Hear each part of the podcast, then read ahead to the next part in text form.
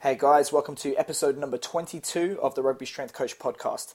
This is Keir from Rugby Strength Coach, and in today's episode, you're going to be hearing from Craig Pickering, who, as you probably know, is uh, an elite level athlete for Great Britain, competed in the 100 metres, uh, went to the Summer Olympics in 2008, went to a number of high level championships, uh, medalled at the European level. Uh, then made a transition from track and field to uh, the two man bobsled and actually qualified for a second Olympics uh, in a in a second sport, that being the 2014 Winter Olympics in Sochi. Unfortunately, he didn't get to go due to uh, a back injury and has now uh, transitioned into becoming a sports scientist, uh, following on from his uh, degree in sports science, which he completed uh, during his time as an athlete. And I always love these talks because anytime you get to speak to a world class athlete, there's a ton of information and a ton of insight that you're able to get um, as an athlete or as a strength and conditioning coach. But when you when you double it up and you speak to somebody like Craig, who is a, a qualified practitioner and has a ton of knowledge and a ton of his own thoughts about training, uh, you're just getting double value. So this was a, an awesome conversation to have with Craig.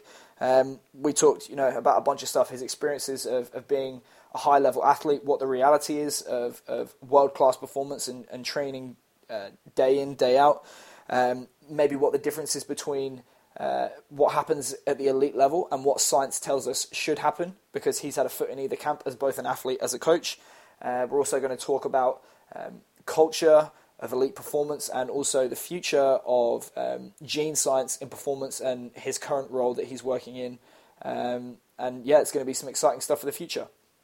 If you enjoyed this and you want to get access to more information that's available on rugbystrengthcoach.com, like our monthly webinars from elite strength and conditioning coaches from uh, different sports all over the world, if you want to get access to our, our members forum, uh, speak to coaches there, discuss strength and conditioning, get advice on maybe how to uh, build a career for yourself as a coach or, or just ask questions of other coaches, make sure you go to rugbystrengthcoach.com slash members and you'll be able to access all of that stuff. Uh, but for now, enjoy the episode and I'll speak to you soon. Craig, how's it going? Yeah, good. Yeah, thanks for having me. Mate, I appreciate it. You're the um, the first ever Olympian on the Rugby Strength Coach podcast. Uh, it's an honour. so, um, you know, people hopefully are familiar with, with you and what you do, but for, for those who've not heard of you before, um, what's your what's your background? Yeah, so I used to be an athlete. I was fairly good, but it was a long time ago now. So um, did track and field for a fair few years. I went to four World Championships and one Olympic Games in that, and I got a world championship medal in the relay. So the relay was probably my main event. I wasn't quite fast enough to be that good as an individual, but I was also a 100 meter runner. And then I sort of moved across to do bobsleigh for a little bit for just over a year and qualified for the Olympics in that, which made me one of um, only eight British people to be picked for a summer and winter Olympic Games, which sounds like a happy ending, but it wasn't because I got there and I got really badly, badly injured uh, and had to retire. So that's kind of my sporting background. Retired in 2014. And now I kind of just do bits and pieces. My main job is working for a company called DNA Fit and I head of sports science there. So that's kind of what I'm doing now. I think it's not it's not fair to say that you were pretty good. Like you were the fast white guy before Christophe Lemaitre became around. yeah, yeah. So we had a slight overlap, and I remember um, sort of 2007, 2008 were probably my best years, and you know, people kind of postulating a little bit whether I'd be the first white man to go under 10. And then in 2009, I wasn't having a great year, and Lemaitre went and did it. I remember the day that I got the news, I was pretty pretty disappointed. But you know, he's a really really good athlete. I think um, I probably reached close to my genetic scene anyway, so perhaps might have been just a step too fast. My personal best was 10.14, um, so just 15 hundredths away from breaking the 10 second barrier, which doesn't sound like a lot, but in sprinting that's about a metre and a half, so I was still a pretty good way off. Yeah. So were you um, were you a funded athlete when you were were in track and field? Yeah, I was um, for for essentially the large, well, all of my career really. So um, I started off doing athletics when I was 13. So I always knew I was quick. I used to win at sports day and things like that. And then when I went to secondary school, I won my first sports day there, and I broke the school record. So I was in year year eight, so I would have been thirteen, and I ran eleven sixty five off no training. so my PT was like, "Well, you're quite quick. You should go to an athletics club." Um, and I didn't really want to go to the athletics club because I thought, "Well, these guys are all going to be training, so they're probably going to be really good." And they'll beat me. But my parents convinced me to go, um, and I went along and I won my first race by about a second. So that gave me sort of a reasonably good uh, inside I might be all right. And then a year later, I was national champion and second fastest 14 year old um, ever in, in the UK history. So that gave me a good start. And then um, when I was 16 when I first got on the funding program. So they have like a potential program for people who you know show some promise. You don't get um, any real money, but you get support, you get physiotherapy and stuff like that. Stuff that's really really good. So physio, strength and conditioning, and that kind of made me become a bit more professional. Exposed me to knowing a bit more about weight training and that kind of thing. Um, and then when I was 18, I was put onto the prop, the program prop, if you like. I'd just come back from the World Championships. Um, I'd also won the European Under 20 Championships and I'd ran 10.22. So I was running pretty well. Um, so they put me on, on funding there, which was, you know, good because if you're trying to be a professional athlete, you can't really have another job, especially if you have to go away quite a lot to training camps and competitions. So the funding, the money you get from funding is good enough to live on. It's not no one gets rich off lottery funding, um, but the the better part of that was you get access to really good facilities, um, people who know a lot about stuff like strength training, nutrition, psychology, physiology, massage, physio, all those things that you really, really need. That helps a lot. And then that was probably, yeah, I was 18 and it gave me, you know, much more of a knowledge base on how to improve my performance. I mean, I stayed on funding until I was 26, which is when I had back surgery. Um, couldn't race for a year because I couldn't race for a year. They decided they didn't need me anymore. So because I wasn't getting paid, I had an option to find a real job, which I didn't really want to do, or find someone else to pay me to do sport, which is what Bob bobsleigh said they do. So again, they put me on a funding program, uh, and I'd reiterate, it's not a lot of money. You don't do it for the money at all, but it's enough to sort of just get by on and not really accumulate too much debt. But the main thing is just so you don't have to work and you can sort of focus all your efforts on being a professional athlete. Were you based at uh, EIS Bath for, for both of those sports? No, so I was for a bit. So I went to university at Bath, um, so I was based there for four years during my degree, and I stayed for an extra year um, to be a professional athlete. So yeah, that was the EIS centre there, and at that time, UK Athletics had kind of a satellite centre. Um, Malcolm Arnold was was my coach. He used to coach Colin Jackson, and at the same time, he was coaching Jason Gardner, who was the European record holder for 60 metres. So we had a pretty good squad down there, and then all the sprinters kind of left, and I was on my own for a few years. And I just thought um, I'm not really enjoying it down here as much as I want. I'm basically doing all my training by myself. The rest of the group of 400 meter runners. Um, I've become a bit sort of stagnant and stale in the same environment. So that's when I relocated to Loughborough um, for athletics, um, which was the national hub um, at that time and still is. And that was again like a really really good experience. Spent four years there as an athlete, learning from all the staff and all that. But when I moved there, I spent sort of two or three years there as an athlete, and then swapped to bobsleigh, and then they're based in Bath. So having just moved to Loughborough for athletics, I then started to do a sport which is based in Bath, where I just moved from. Um, so I used to just go down the, uh, the motorway twice a week to Bath to try and train there. And and what was the the kind of format of training, uh, or how did your training week look when you were a full time track and field athlete, and, and how did that kind of change when you became a bobsled athlete? So it's depending on what coach you're under, depends on kind of what system you do. So when I was under Malcolm, um, when I was sort of 18 till 23, we had a, a, very basic system. Malcolm's been around for a long time. He's very old school in his approach. But essentially, we trained six times a week. Three of those sessions we'd run. Three of those sessions we'd lift weights, and they'd be separated by a day. So Monday you'd come in and you'd run as fast as you could. Tuesday you'd come in lift weights as heavy as you could. Wednesday run quickly. Thursday lift heavy weights. Friday run as quick as you could. Saturday lift heavy weights. And it, literally, the weight sessions would be we'd come in and we'd do power cleans, then we'd do bench press, then we'd do back squat, and then we'd do some circuits. It was just the same weight sessions all the time. But we got really good improvements in that.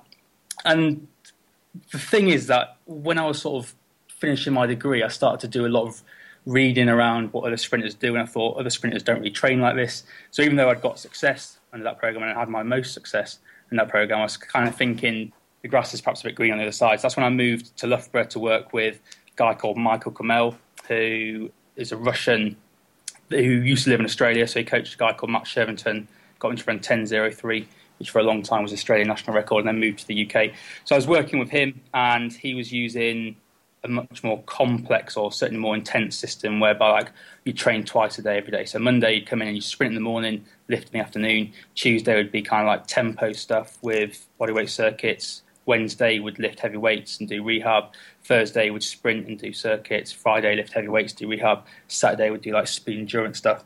and that was you know different, good to get a hold of. It was perhaps a little bit too hard for me. And then when I moved to bobsleigh, like, things changed for the better because you basically lift really heavy weights and run as fast as you can all the time. So you don't do any speed endurance stuff. You don't do any um, kind of max velocity stuff too much because max velocity is not a massive factor there. It's all about acceleration, pushing heavy stuff. So um, kind of went back to a more simpler system where I'd come in one day, run as quick as I could, come in another day, lift heavy weights, come in the next day, run as quick as I could. And that was kind of how I just did it. So the word the word differences um, in terms of you don't do much speed endurance stuff for bobsleigh, but aside from that, more or less the same to be honest. And I'm I'm guessing there's a little bit of change in in the the need to keep body composition under control or, or body mass under control with the bobsled because you know I suppose extra weight is extra gravity, right? Yeah, exactly. And that was one of the that's probably the nicest thing about being a bobsled athlete is you don't have to maintain a low body weight, or in fact, you have to actively try and maintain a high body weight. So, how it works is that there's a maximum weight of the sled with the four people sat in it, and that's 630 kilos. There's also a minimum weight of the sled, which is 220 kilos. So, basically, you want the sled to be as light as it is, light as it can be. You want it to be 220 kilos. So, when you push it, you can push it really quickly. And then you want the sled to weigh 630 kilos when you're sat in it, so it goes down the hill really quickly. So you, the athlete, has to be the difference in that weight, and it works out that each athlete can weigh 102.5 kilos. When I was 100 meter, when I weighed 82 kilos, which gave me um, 20 kilos to play with, and I managed to put on sort of 15 kilos. Um, I raced at 97 a bit kilos in kit. Whoa. So that was, that was so yeah. In a year, I sort of added about 11 kilos of weight and then added the other five kilos or four kilos over the next year. And basically, all I did was I stopped limiting how much food I ate. So I ate probably about 4,000 calories a day. Um, didn't really get much fatter, but because for my whole athletics career I'd been sort of under eating, I just wasn't able to put on or maintain any muscle mass. As soon as I took away that restriction, just basically just got massive. So my upper body like blew up. Um, didn't necessarily get much stronger in my squats or cleans or anything like that, but my bench press went out quite a lot. Like my biceps were massive, my back was huge. So like you just look quite good as well. So that was a nice a nice different difference. and then once I qualified for Olympics, I was still underweight.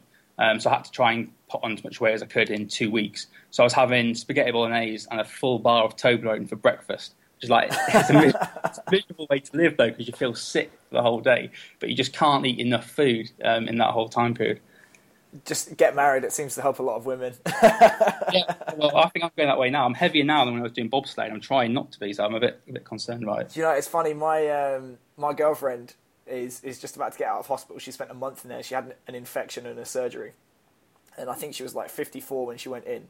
She's like 46 now. And we were, we were trying to come up with strategies for her to, to gain the weight back. And I, I said, you know, like thinking about it, I said it's always probably helpful to look at the people who gain the most amount of weight purely by accident, and that's when I look to the Americans and I just think, right, high sugar, high fat, high salt, loads of liquid calories, yeah. and never yeah. run unless you can walk. um, I'm kind of interested. Like you mentioned that you didn't get that much of an increase in um, strength when you switched to bobsled.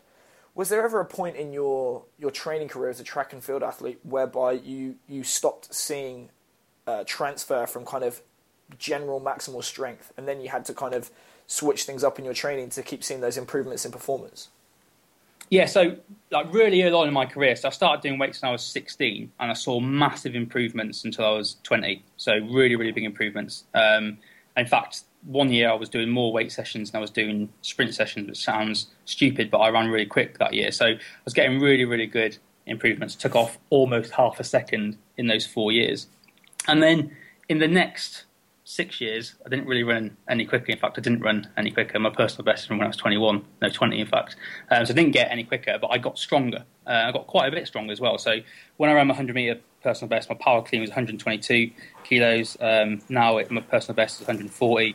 Uh, back squat was sort of 190 when I ran 1014.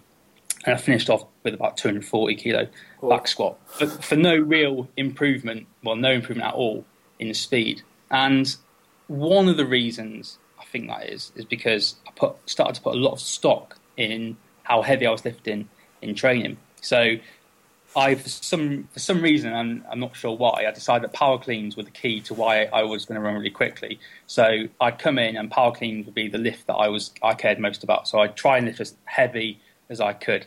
And so obviously, when you start to lift heavy, bar speed goes down a little bit. You perhaps don't see all the transfer you'd want. And I think that's part of the reason why I started to run a little bit slower. So I saw no real. Um, I basically made power cleans a surrogate marker of how well I was going to perform in a race, and it didn't really correlate at all. And then actually didn't get any quicker at all. And then I had back surgery in 2012, which meant I could no longer do Olympic lifts at all. So I couldn't power clean, couldn't back squat, couldn't anything like that. So I had to start thinking about different ways to do those exercises. So I started to do Bulgarian split squats, um, step ups, m- much more sort of single leg specific work. Mm-hmm. And I don't know how that would have carried over because I didn't race 100 metres after that. I just started doing bobsleigh, but I certainly was as quick. There was no sort of real drop off. So kind of showed to me very nicely that I probably should have changed things up pretty early on. Um, I definitely shouldn't have placed all my emphasis on lifting heavy weights. Should have focused on other exercises. I didn't do plyometrics until I was 26, which I think was probably a bit of a mistake as well. Um, but that's just because you know the my coach didn't believe in plyometrics, I didn't go to do them. So, um, although now I think that's a really poor decision on my part. When you're 20 and you've got a coach with loads of experience, you don't question him all the time. So, you know, things like that, which which I would perhaps have done differently had I known what I know now. But yeah, so basically, I think as an athlete, you probably want exposure to loads of different exercises, um, single leg, double leg, sometimes heavy, sometimes not so heavy. In, loads of things should sort of change up, to be honest. So is it kind of that, I suppose, that vertical integra- integration idea where you have at all stages throughout your career, there are all elements present within the program, but maybe the emphasis shifts from one to another depending on you know what your training age is, how close you are to competition, and so on. Yeah, I think I think when you're young, you should try and put on or should get stronger because that's you're going to get really good and transfer over there because that's probably the, the, limiting factor. But there's, there's must there must be a threshold for sprinters, and it'll be individual to each person. But there's a threshold at which they're strong enough, and that any extra effort they put into weight training is going to yield either no results or very small results. So.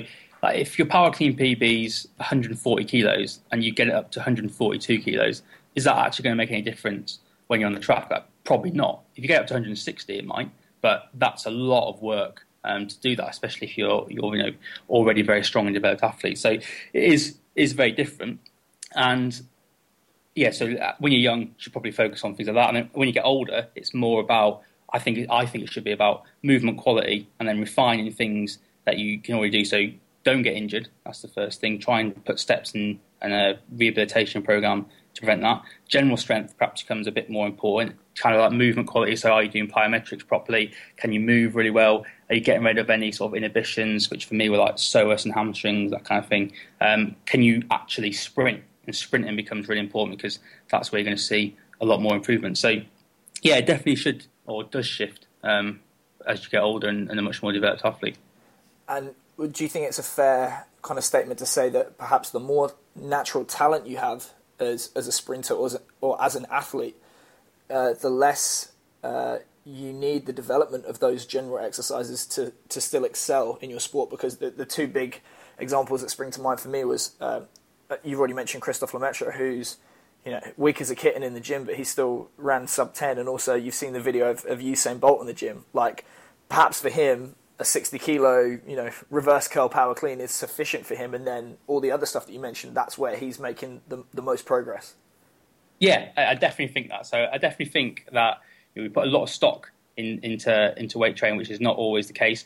And then for like the more talented you are, the co- the job of the coach is to basically not to wreck that athlete. So just don't get them injured, and then just get small improvements across across things. So if you say Bolt to make him quick, he just has to turn up to train and run. And that's yeah. basically what it was. So can I stop Usain Bolt from partying five nights a week? If I get him to party twice a week, that's an improvement, and he'll run much quicker. And that's kind of, I guess, if you're really talented, that's um, how you can approach it. I was less talented, in my opinion, so um, started to pay a lot more attention to that kind of thing. And then uh, G, doing GCSE PE wrecked me because that's where I really started to get a really big interest into sports science. Then I did A level PE and then I did a degree in sports science. And so you're exposed to loads of information and you haven't really got a practical filter on it. And so you start thinking, oh, you know, this study says I should be doing this type of training, but this study says I should do this type of training. But neither of those two types of training, the training that I'm doing, is that training better for me? And then you start to question what your coach is doing and you lose confidence and all that kind of thing. So actually, I think going back, I wish I was stupid and I also wish I was lazy. And perhaps I would have run a bit quicker. But know, you can't go back and change things like that. Well, you hear these uh, these anecdotes from Charlie Francis about Ben Johnson, like when, when the rest of the group were doing laps, like he would mysteriously disappear. yeah, yeah, exactly. Yeah, I mean, like, so I used to train with Greg Rutherford in the gym, and I'm sure Greg Rutherford is perhaps a little bit better now. But honestly, in one year, he turned up to three gym sessions, and he jumped eight meters sixteen that year and broke the uh, British record, British junior record for long jump. Like Greg Rutherford is the most talented athlete I've ever seen do anything. I've seen him single leg box jump about a meter and a half. Like he's he's a mental athlete. But at that time, I don't know what he's like now because I haven't been around him for a few years. But at that time, he you know he wasn't really that bothered about training. But he just believed he was going to be really good, and he believed that the training he did do was sufficient for him to be successful. Well, he ended up being really successful. It's, it's funny you should mention that because obviously you know Dan Dan Pfaff still coaches him, and yeah. uh, two friends of mine went out to Arizona to do Dan Pfaff's mentorship at World Athletics Centre. And in the lead up to, to London and the World Championships uh, last year, they were saying that he only does, you know, maybe one heavy weight session every two weeks because they've established that for him, you know, he's got this huge engine and maybe not the frame to tolerate it because he's had his yeah. injury issues as well. And you know, it's funny yeah. how instinctively all those years ago he maybe knew what was what was right for him that tends to go in the face of, of certain types of research. Yeah, no, exactly. So Greg um, always struggled with injuries, always quite fragile. And yeah, you're right. Had he done more training load, perhaps at that point in time he would have broken down. Um, and Dan's done a really good job with him. Dan, I don't know Dan particularly well. I've come across him a few times when he worked in the UK, but he's he's kind of somebody who's like, what what's best for the athlete is what's important. Whereas so there's, there's no sort of theory about okay, we have to train six times a week and we have to lift three times a week, and these lifts have to be in there. He's basically like, this is what I think we should do. Have a conversation with the athlete. What does the athlete think? I know the athlete doesn't really like that. Okay, we'll change to, to try maybe try and do this, this, this, and this. So like for large parts of the year, Dan's coaching Greg, but Greg lives in London, so Dan will email Greg with the program and say. Maybe try and do these sessions if you can, and then if Greg feels like it, he can. If he doesn't, because there's a trust there as well, and Dan understands that Greg can make those decisions based on how he feels. Yeah, and you know it's funny. Like you, you, you mentioned stuff about like high level athletes and, and talent and stuff like that. Like I had a guy um, in the Pumas who you know he, he he likes leg press. He doesn't squat. He likes his leg press, and you know he's probably already you know one of the best in the world in his position. So it's kind of my job just to stay out of his way and to let him keep doing what he was doing because he was playing well, even though you know there's there's probably ten different arguments you should say. Well, this guy should be squatting and not doing the leg press. Yeah, exactly. And then if you go in you start changing things and say you can't do leg press because these reasons, well, first of all, he's going to think you're a dick, so he's not going to listen to anything you say. And then secondly, he believes in leg press, so he needs to be doing leg press. He, like whether that's going to make him better or not, if he has that individual belief that this train is making him better, perhaps that's why he's performing really well. So it's kind of like so many factors that go in to, to be an athlete, and the psychology of it's really quite important as well.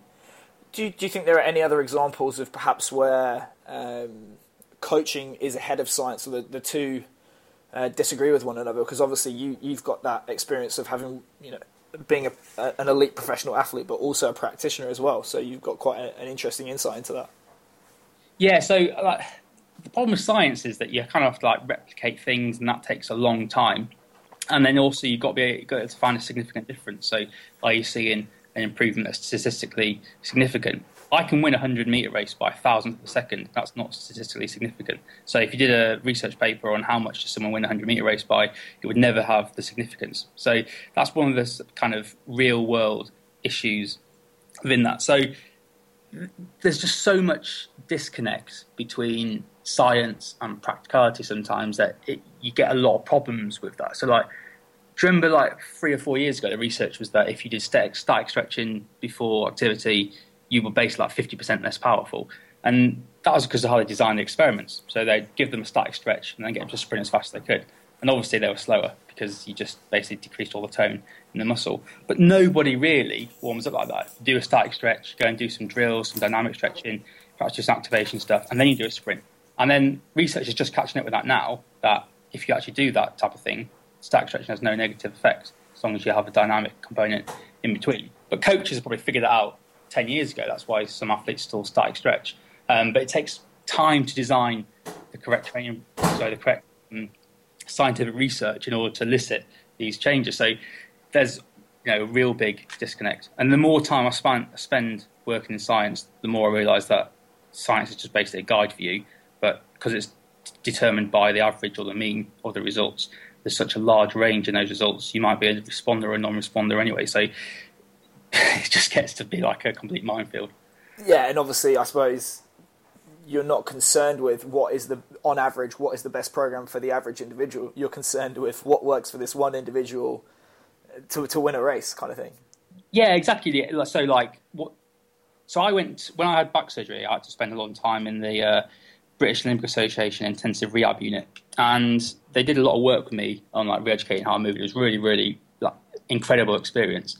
Um, and the biggest thing they did for me is they they brought in a a, pair, a set of six pound Chinese cups, which is basically like a suction pump that you suck onto a muscle and you move it up and down. Like there's, there's absolutely no scientific research that supports the use of Chinese cupping in sports medicine at all. It is the only thing which stops my back from hurting. Right? It's, it's so effective, but there's no research for it at all. And yet, that's the only thing that I can use to make my back feel better.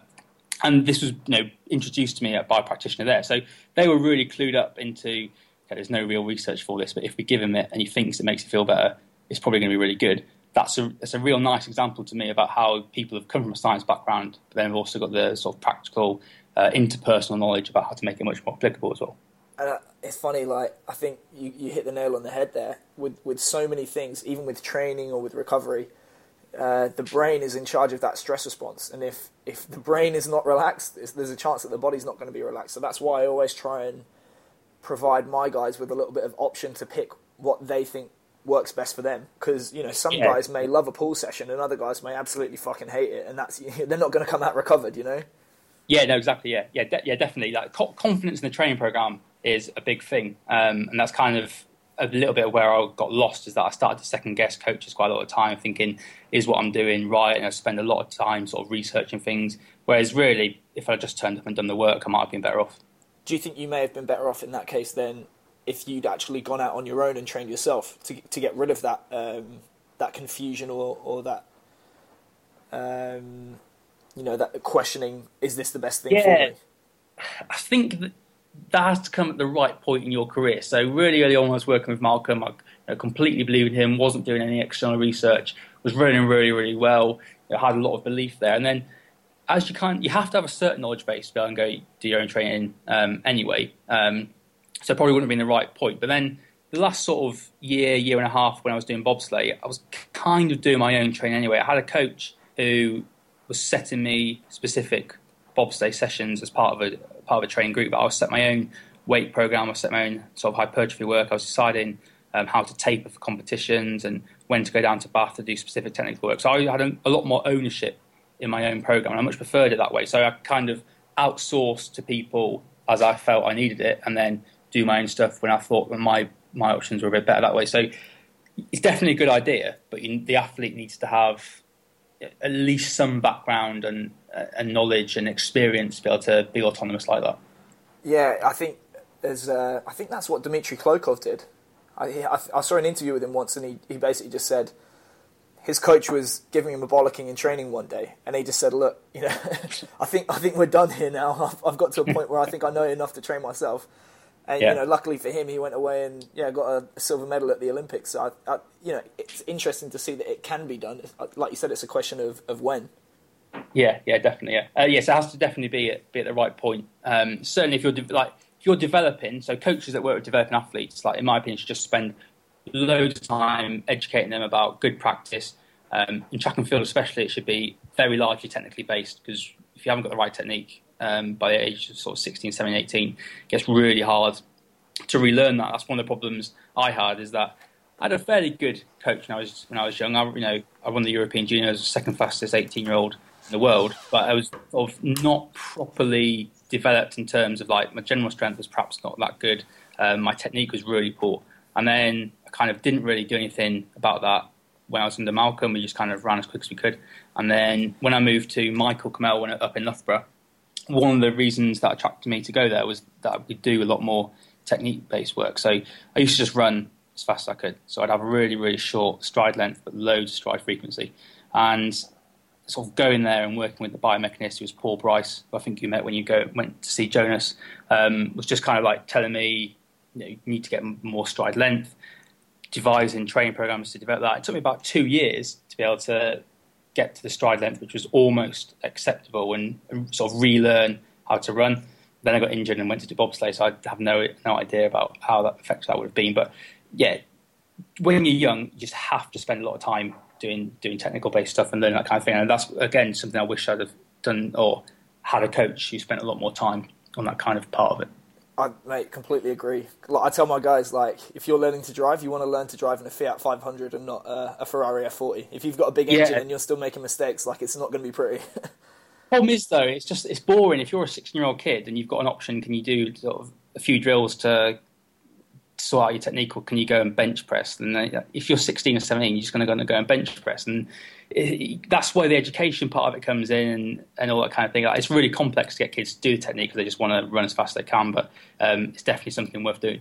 And that's why I think as well, people maybe outside of elite performance have an, uh, an impression of, that elite culture is all about pushing yourself as hard as possible, doing the toughest thing, doing the sexy stuff. When you've kind of given an example there where elite performance is probably about doing the boring stuff day after day rather than you know flogging yourself and, and patting each other on the back yeah, elite performance is just routine. So like you wake up, you go and do your job, and your job is you turn up on a day and you put in a fair amount of effort. You can't kill yourself because you've got to come back the next day. You just have to sort of address address the problems you've got. So people think that athletes are really really motivated. Like we're not really any more motivated than anybody else. We just got the habit where my habit is I wake up and I go training, and then I come home and then I sort of try and relax.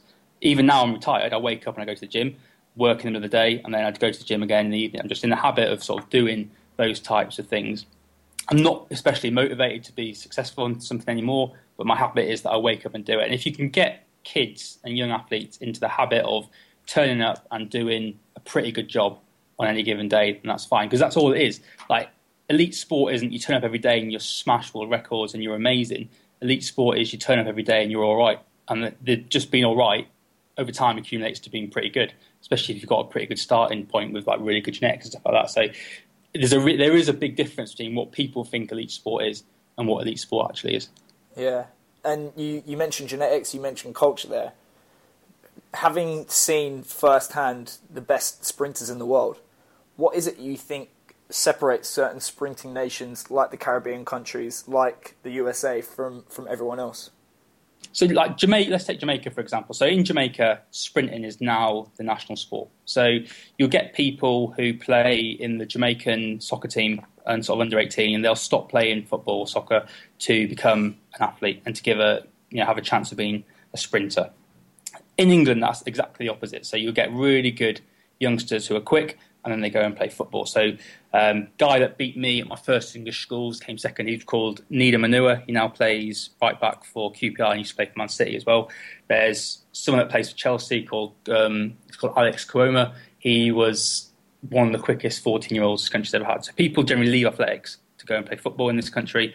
In other countries, they leave other sports to have the chance of being an athlete. And you see exactly the same in Ethiopia and Kenya. People just you know, give up their jobs to have a chance of being an elite athlete. Now, obviously, the money is an issue there. So people go and play football in this country because they want to earn loads of money. In the other countries like Jamaica and Kenya, being an athlete is a way out of, of kind of less ideal living situations. You can make quite a lot of money if you're a very good athlete. So that pays into that as well. Traditionally, Jamaica used to send all their athletes, or Jamaican athletes used to leave Jamaica to go to North America to go to the college system there. And the college system in the US is like pretty cutthroat. So you get, I'm, I'm generalising a little bit, but you get 20 athletes, you give them loads of training. If one of them comes out and runs quite quickly, you've done pretty well. And so that wasn't necessarily working for Jamaicans. So they decided to try and set up a program at home. So they had Um, Stephen Francis set up his own coaching clinic, and then he sort of one of his first athletes was Asafa Powell, who eventually became the world record holder. And then Glenn Mills set up a, coaching centre as well. So they've got, now got two really good coaching centres in Jamaica. You go through school and then you try and get into those coaching setups. You train with people who are your idols, and you train people who are record holders, and you've got a coach with large base of knowledge. Like some of these training groups got 50 kids in them who just turn up.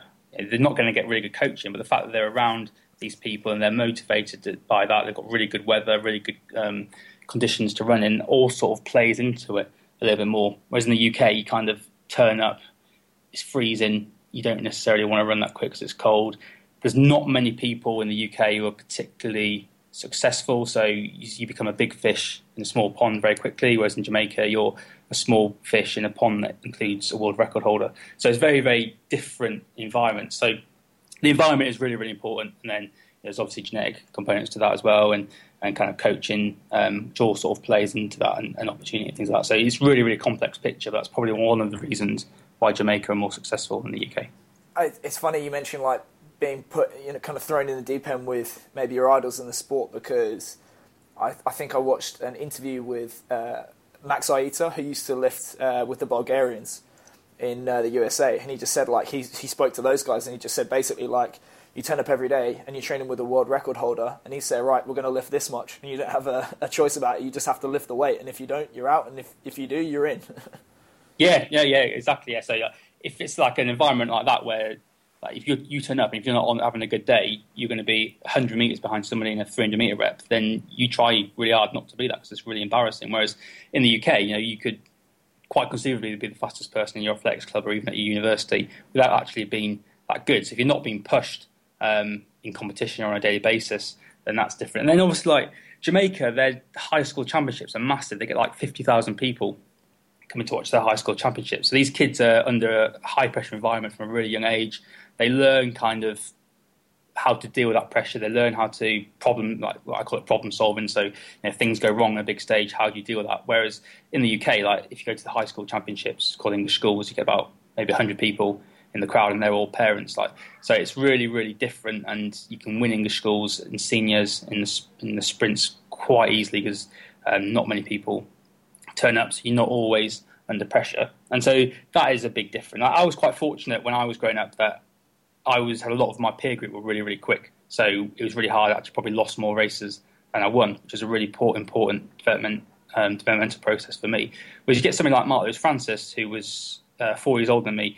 I don't think he lost a race when he was 13 to when he was 19, and then he moves into the senior level where people can run 9.8 seconds, and he can't he can't run that has he developed the mental skills to be able to deal with defeat? And does he understand that defeat isn't necessarily a negative portrayal of him? He's not a bad person for losing. It just means that on that day he perhaps wasn't good enough.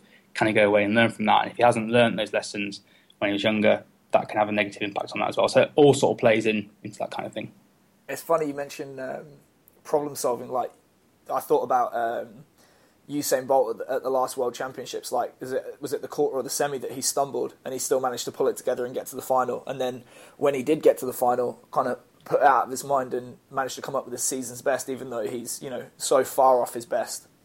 Yeah, and that's like a combination of those things. So like he's digging deep from when he was a when a kid and you know getting beaten or all those injuries he had, where he knew that if you lose, how do you bounce back from that? He, he's figured out that the only thing that matters is doesn't matter what happened in the quarter final, the semi final. All that matters is that when that gun goes in the final, can you beat everybody else? And a lot of my kind of thinking about this comes from being part of the relay team. Which, if you're a Great Britain athlete and you're part of the relay team, things have probably gone wrong for you because we always get disqualified everywhere. So you have to learn from those things. And I got disqualified. I was responsible for the team getting disqualified at the Olympic Games. So I went to the Beijing Olympics as reigning champion and I got the team disqualified. It was completely my fault. It wasn't anybody else's fault at all. But I learned a lot from that, which was basically like if you take control or if you say it was your fault, so I said it was my fault straight away on a televised interview, and then kind of go away and think about how you can improve from that, that's really positive. And actually, the reason we got disqualified is I left three metres early, which was like an absolute criminal mistake. But in all the other relays I ever did, I left exactly on check mark. It took a pretty big mistake for me to learn that, but I did learn that. Whereas generally what you see now is that the Great Britain relay team gets disqualified, they fight with each other on TV about whose fault it was because they're trying to blame other people, whereas they need to take ownership of their own mistakes, and then they need to get exposed to competitions where things don't go right, so they can learn how to problem solve. So a lot of the relays that I did didn't go particularly well, but we could problem solve around that. So in one race, the person I was going to give the baton to left two meters early, so I've had to figure out a way to pass him the baton, uh, which was you know you call him to put his hand back, which slows down his velocity, and then you just make sure he keeps his hand back for a long period of time, and then pass the baton. So you learn all these problem solving things through exposure to competition and plan B sort of training stuff, and that's really important as well. And in my opinion, perhaps the relay team don't do enough of that, and they also don't take ownership of it as well. Right. Argentina rugby, 17 losses from 17 before they got that first win. yeah, exactly. And you've got to go through like that sort of period because people sometimes take a hard look at themselves and think, what am I, what am I doing wrong? If you win, then can often disguise a problem. Whereas if you lose, then you can learn that. And so in athletics, you get a lot of people who are good quite young, and they, the coaches try and protect them and make sure they don't lose a race because the athletes take that badly. And I think no, you should be making them race people that are much better than them, so that they're getting beaten week in week out. Not maybe not week in week out. To be some sort of confidence building part of it, but they need to lose. People need to learn how to lose so that they can respond to it properly when they're older. Like when I was 13 and I lost a race, probably cried. When I was 26 and lost a race, you kind of realise, well, it doesn't mean that I'm a horrible human being and I'm worthless. It means that on this day, I wasn't as I could have been. What could I have done differently? And then you don't make that mistake again. So it's a really important part of the development of a person. For sure. So track and field at the moment, bit of um, bit of controversy, uh, allegations about doping and and corruption within um, the federation. What was your experience of of of doping within the UK and also against athletes that you competed against? Yes, actually, it didn't have much experience of it at all. So I think again, there's a disconnect between and let's just ignore what's happened in the last year with all these allegations come out. But generally, people think that elite athletes are on drugs, and in my experience, I've never seen anybody take any drugs. And like, I go away to competitions and I'm living with somebody for four weeks, and if they were taking drugs, I'd probably be able to pick something up about that. So I think in the UK, athletes probably don't really take drugs or, or don't take drugs. You very rarely see an athlete based in the UK who's an elite athlete fail a drugs test. It's very rare. Usually, if British athletes have failed a drugs test, it's because their training base is somewhere else where people perhaps have less scruples about that kind of thing. Happened in the 80s, may, might be happening now. So in the UK, probably doesn't happen that much. Internationally, it probably does happen quite a lot. The only thing I ever saw is that I found a discarded IV drip in a toilet once at a competition, um, which is obviously they'd been using it illegally. Um, so whoever did that was cheating. But in IV drips, it's, it's no, it's not anabolic steroids or anything like that, but it's still pretty bad. That's the only thing I ever saw. So in general, I think that actually probably athletes don't dope as much as people think they do. Probably some countries do. So Russia almost certainly do. Um, Um, other countries perhaps have a bit more of a systemized doping program as well. The UK absolutely does not. Yeah, and you know, without pointing the finger, do you think, speaking hypothetically, if you have an event, for example, and most of the top ten fastest runners in that event have tested positive on a doping test at some point, but the very very fastest athlete has not, do you do you think that would indicate an athlete taking drugs, or just absolutely out of this world genetics and talent? Yeah, I'm certain Usain Bolt does not take drugs. Like he's the most talented athlete I've ever come across. So, like I said, I used to train with someone called Jason Gardner. So Jason Gardner ran 9.98 for 100 meters. So he's one of the top five fastest British athletes ever. At the time, was the third fastest British athlete ever. There was a lot wrong with Jason Gardner. Like, there's a lot of things he could have done better. He ran 9.98. It's really not that hard for me to believe that somebody could be 0.4 of a second quicker than Jason Gardner is. Like Usain Bolt's a lot taller than Jason Gardner. He's perhaps a bit less injury prone. He's got much better top speed. All the kind of factors play into that. And remember, like Usain Bolt won the world under 20 championships. He's 15 years old, so he's always been a really good athlete. He's got loads of success early on. He's not at all like an outlier. His performance is not an outlier relative to how he was performing when he was young. And he, you know, I very much doubt he would have been doping when he was 14 and 15. So it's not hard for me to believe at all that Usain Bolt's clean sprinting especially gets a bad press because people fail drugs tests now. So like Justin Gatlin obviously like killed the sport with all, all the things he did. Um, Dwain Chambers didn't particularly help either. But then you've got like really weird cases of Tyson Gay where Tyson Gay failed for a drug where if you were taking it, you're an idiot because everyone knows that you'd fail for that. So it's a bit of a dodgy situation where I don't think Tyson Gay meant to be taking that, but he definitely deserves to be banned for that. Then you've got like Mike Rodgers, who's a US sprinter, failed for a stimulant, and as did Asafa. And it's, sort of, reasonably well established that they were very accidental positives. They'd found them or they'd come across them in an energy drink, which they thought um, didn't have them in, or they were taking a supplement which um, had an off label uh, or had these had these ingredients in but didn't mention it on the label. those athletes are responsible for what they put in their body. They deserve to get banned for that. But that's not the same as systemized doping program where for three years they've rubbed testosterone on their forearms and injected THG into their tongue. We're talking about two very different things here. So sometimes the, the finesse of it gets lost. They're definitely drugs cheats and they deserve to get banned. But there's sort of it's a bit less of a drugs cheat than somebody else.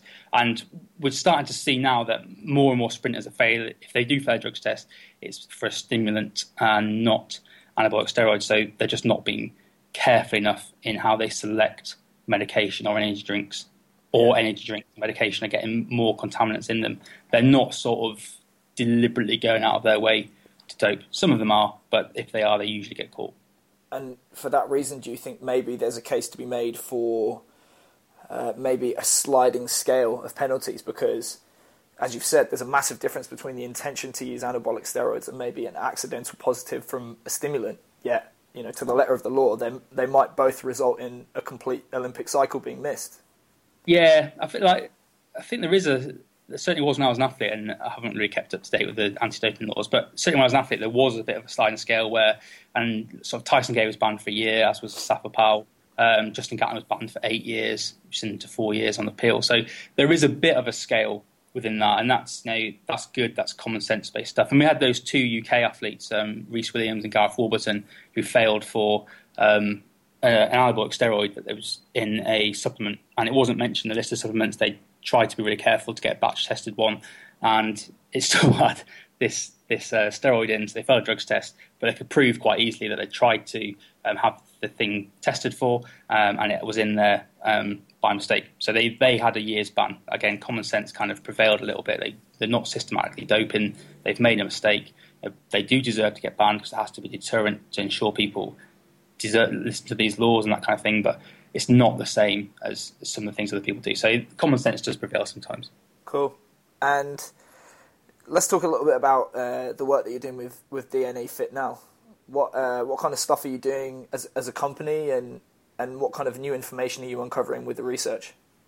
Yeah, so like, as a company, our main goal is to really just help people um, achieve their health and fitness goals. So what DNA Fit do is we're a genetic testing company, which if you say that, people automatically think you're talking crap. So let me try and um, make make it clear that we're not we're not sort of um, selling snake or stuff like that. So we do a genetic test, tell people how we think they'll respond to training, and that's based on you know, pretty good research and how well they respond to diet. So what type of foods do they do they need more vitamin D? Do they need more vitamin B than other people?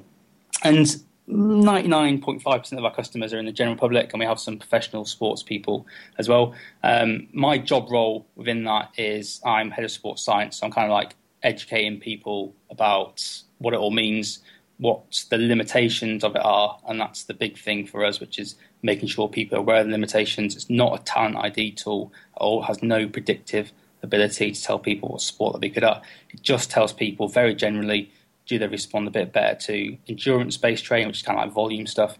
Do they respond better to power based training, which is intensity? How much of that should they be doing? And uh, anecdotally, we have really good um, results based on that. And then very soon we'll be releasing a bit of research, which we have to do ourselves, which is obviously not ideal, but that'll be getting released, um, released in the next few months, which shows that we probably do know what we're talking about a little bit. So when that comes out, that should be, be pretty good. Yeah, the research that so I basically spend a lot of my time reading scientific papers, find out is there a genetic component to people being successful in sport. Definitely is a genetic component to people being successful. Um, some people have a much higher starting point than other people um, which might make them be more successful. Some people can adapt to exercise much better than other people, which might make them more successful. And some people have a high genetic ceiling as well, which might make them more successful. So those kind of three factors play into that. Probably the most interesting gene um, from my point of view, is a gene called ACTN3, which is often called the sprint gene or the speed gene. Basically, it codes for a protein which is found in fast twitch muscle fibers. You either have version of this gene which works really well, or it doesn't work particularly well. If it doesn't work particularly well, you don't get as much skeletal muscle hypertrophy or improvements in strength, but you do see better improvements in muscular endurance to other people. So, just knowing stuff like that might be useful for some people, um, especially in the professional sport sphere, but also in just in the general public as well. So, that's kind of a long-winded answer to what I'm doing right now. And we we spoke a little bit off air about this about you know the the potential value of knowing, you know, if an athlete's got this gene, they might be good at this sport. But you know, I said I, I was in a presentation five years ago where he said, yeah, there's a sprint gene, but you know, almost all Kenyan runners have this gene, and you mentioned that 87% of people have this sprint gene, and I think it's actually overrepresented in, in Asian populations, which is not actually a hotbed of sprinting. Do you think perhaps the future of genetic research is starting to look at the interaction between those different genes and then start to get closer to the true answer of, of whether it can predict um, performance in an event or, or have even more value as a training tool? Yeah, no, definitely. So genes do not work in isolation at all. So there's kind of like an additive factor. So if you've got the sprint version of ACTN3, if you've got a version of another gene called ACE, if you've got those two versions, they sort of add together to improve that performance. So what we will probably see eventually is if we understand what all the genes do, and that'll take a long time, we'll see a threshold at which, if you're above that threshold, we could say with perhaps 90% certainty that that person would be an elite athlete. There'd still be people that don't meet that threshold who would be elite athletes because you can't account for everything. You can't account for environmental factors or outliers. But we can make it a bit more certain. But that is like 10, 15 years down the line. Big thing for us is predicting response to training and response to diet. So in the general public, response to diet is quite important. People are fat in general, especially in the UK. So we need to find a way to improve um, adherence to diet and improve success in a diet. The research is pretty good actually. That if people are on a genetically matched diet, they stick to that diet for longer because they think it's applicable to them and they lose more weight as a result of that. So if we can just reduce trial and error with regards to what diet people go on, you know, people generally think low carb diet is really good, but some people have got gene variants which don't respond quite as well to that. So that can be important from a general health point of view.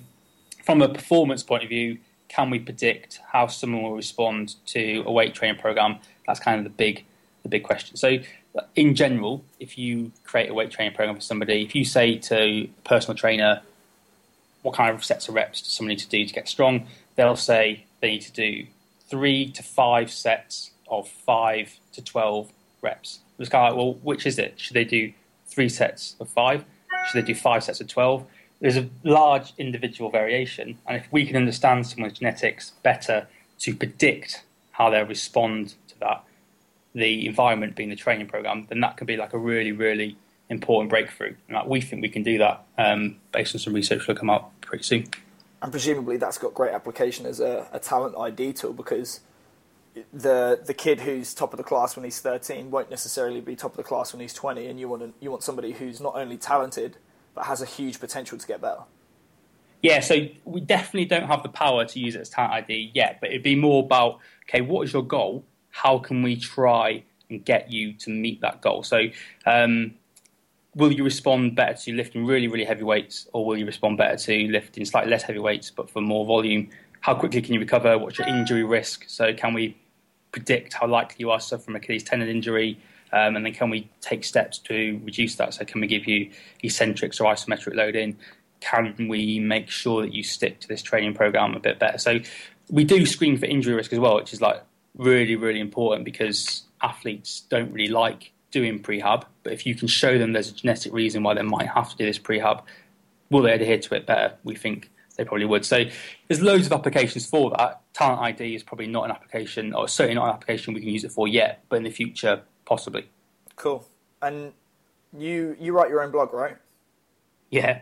Who are some Who are some other people that you listen to within uh, sports science or, or, strength and conditioning, and, and why do you listen to them? So I, I just try and follow as many different sources as I can on like Twitter and Facebook and that kind of thing. So just want exposure to loads of different ideas, and then I try and focus on something for a little bit. So I've just gone through that David Joyce book, High Performance Training for Sport. I've moved on to um, Marco Cardinale's book, which is um, Biological and Practical Principles and Applications of Strength Conditioning, or God, it's something dry. like that. It's dry. Yeah. yeah. It is dry at the moment. I hope it's going to improve. And then next, I'll be moving on to the new Fran, Frans Bosch book as well. So kind of like you just see what other people are reading, and then and then move around that, and then just try and get exposed to new ideas on Twitter. So that's how I came across you, and there's like loads of other researchers doing that kind of thing. And then try and read even broader than that, so like general psychology.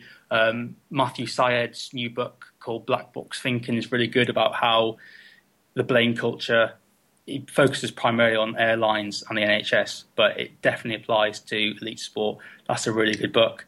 Um, like just try and read as much as I can, as broadly as I can, and then sometimes you can pick things out to, to go into a bit more. So you uh, you brought up Frans Bosch's book. Um, I've just picked it up. I'm like one one chapter in. I think it's quite interesting with Frans Bosch because I think so much of what he talks about is theory at the moment.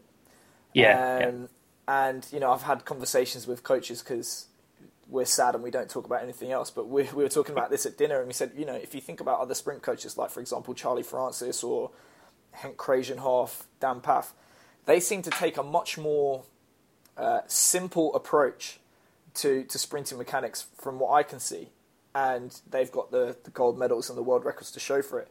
And yet, some you know, with Frans Bosch, maybe that that track record's not there yet, but his ideas are very very popular and create a, a, big noise within strength and conditioning. What are your thoughts about the, the ideas or the information that he puts out there? Yeah, so I think there is human nature is to think that the more complex something is, the better it is. And if you can understand that complex thing, you're a really good person. And so I'm not saying this is the case for everyone, but coaches will try and seek out complex things because it sounds like they know what they're talking about if they regurgitate it and say it. So that's human nature a little bit. And like you say, I think quite a lot of time people are looking for a magic bullet, whereas actually the magic bullet is doing things simply but consistently. So Dan Pfaff, you has he has a technical model, um, basically put one leg in front of the other with a high knee and use a good arm action, and you'll be okay. If you consistently cue these specific things over time, that will accumulate.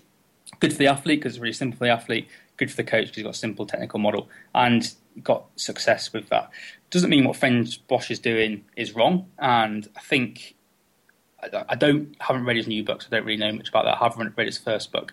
And I think he's starting to come at things from a different angle, which is kind of like we generally think perhaps strength is about how heavy we can lift something. He's coming in with it's about how you coordinate the movement within that, and that's definitely a really interesting way to think. But like you say, he doesn't coach any athletes that run under 10 seconds. I don't think he coaches any athletes that run under 10 and a half seconds. Doesn't mean what he's saying is wrong, just means there's no practical um, application to it yet. And so I don't really know is, is the answer. Like I like to keep things simple where possible, but then I also like to take in advice from other things. It would probably be a case of reading the book, trying it, see how people respond to it, that kind of thing. But yeah, people generally get carried away with the more complex something is, the better it must be. And I actually think the opposite is true. Probably should be the simpler things are, the more effective it is. I like it. That's probably a great time to finish there. Thanks, Craig. All right, no problem. Where can uh, where can people reach you on the internet? So probably the best place is to follow me on Twitter. It's at Craig100m, um, and then my website is craigpickering.com. But I don't really update that too much anymore. So they just stick to the Twitter. They'll probably find out most about me there. I appreciate that, mate. Thank you very much. No worries. Thanks a lot.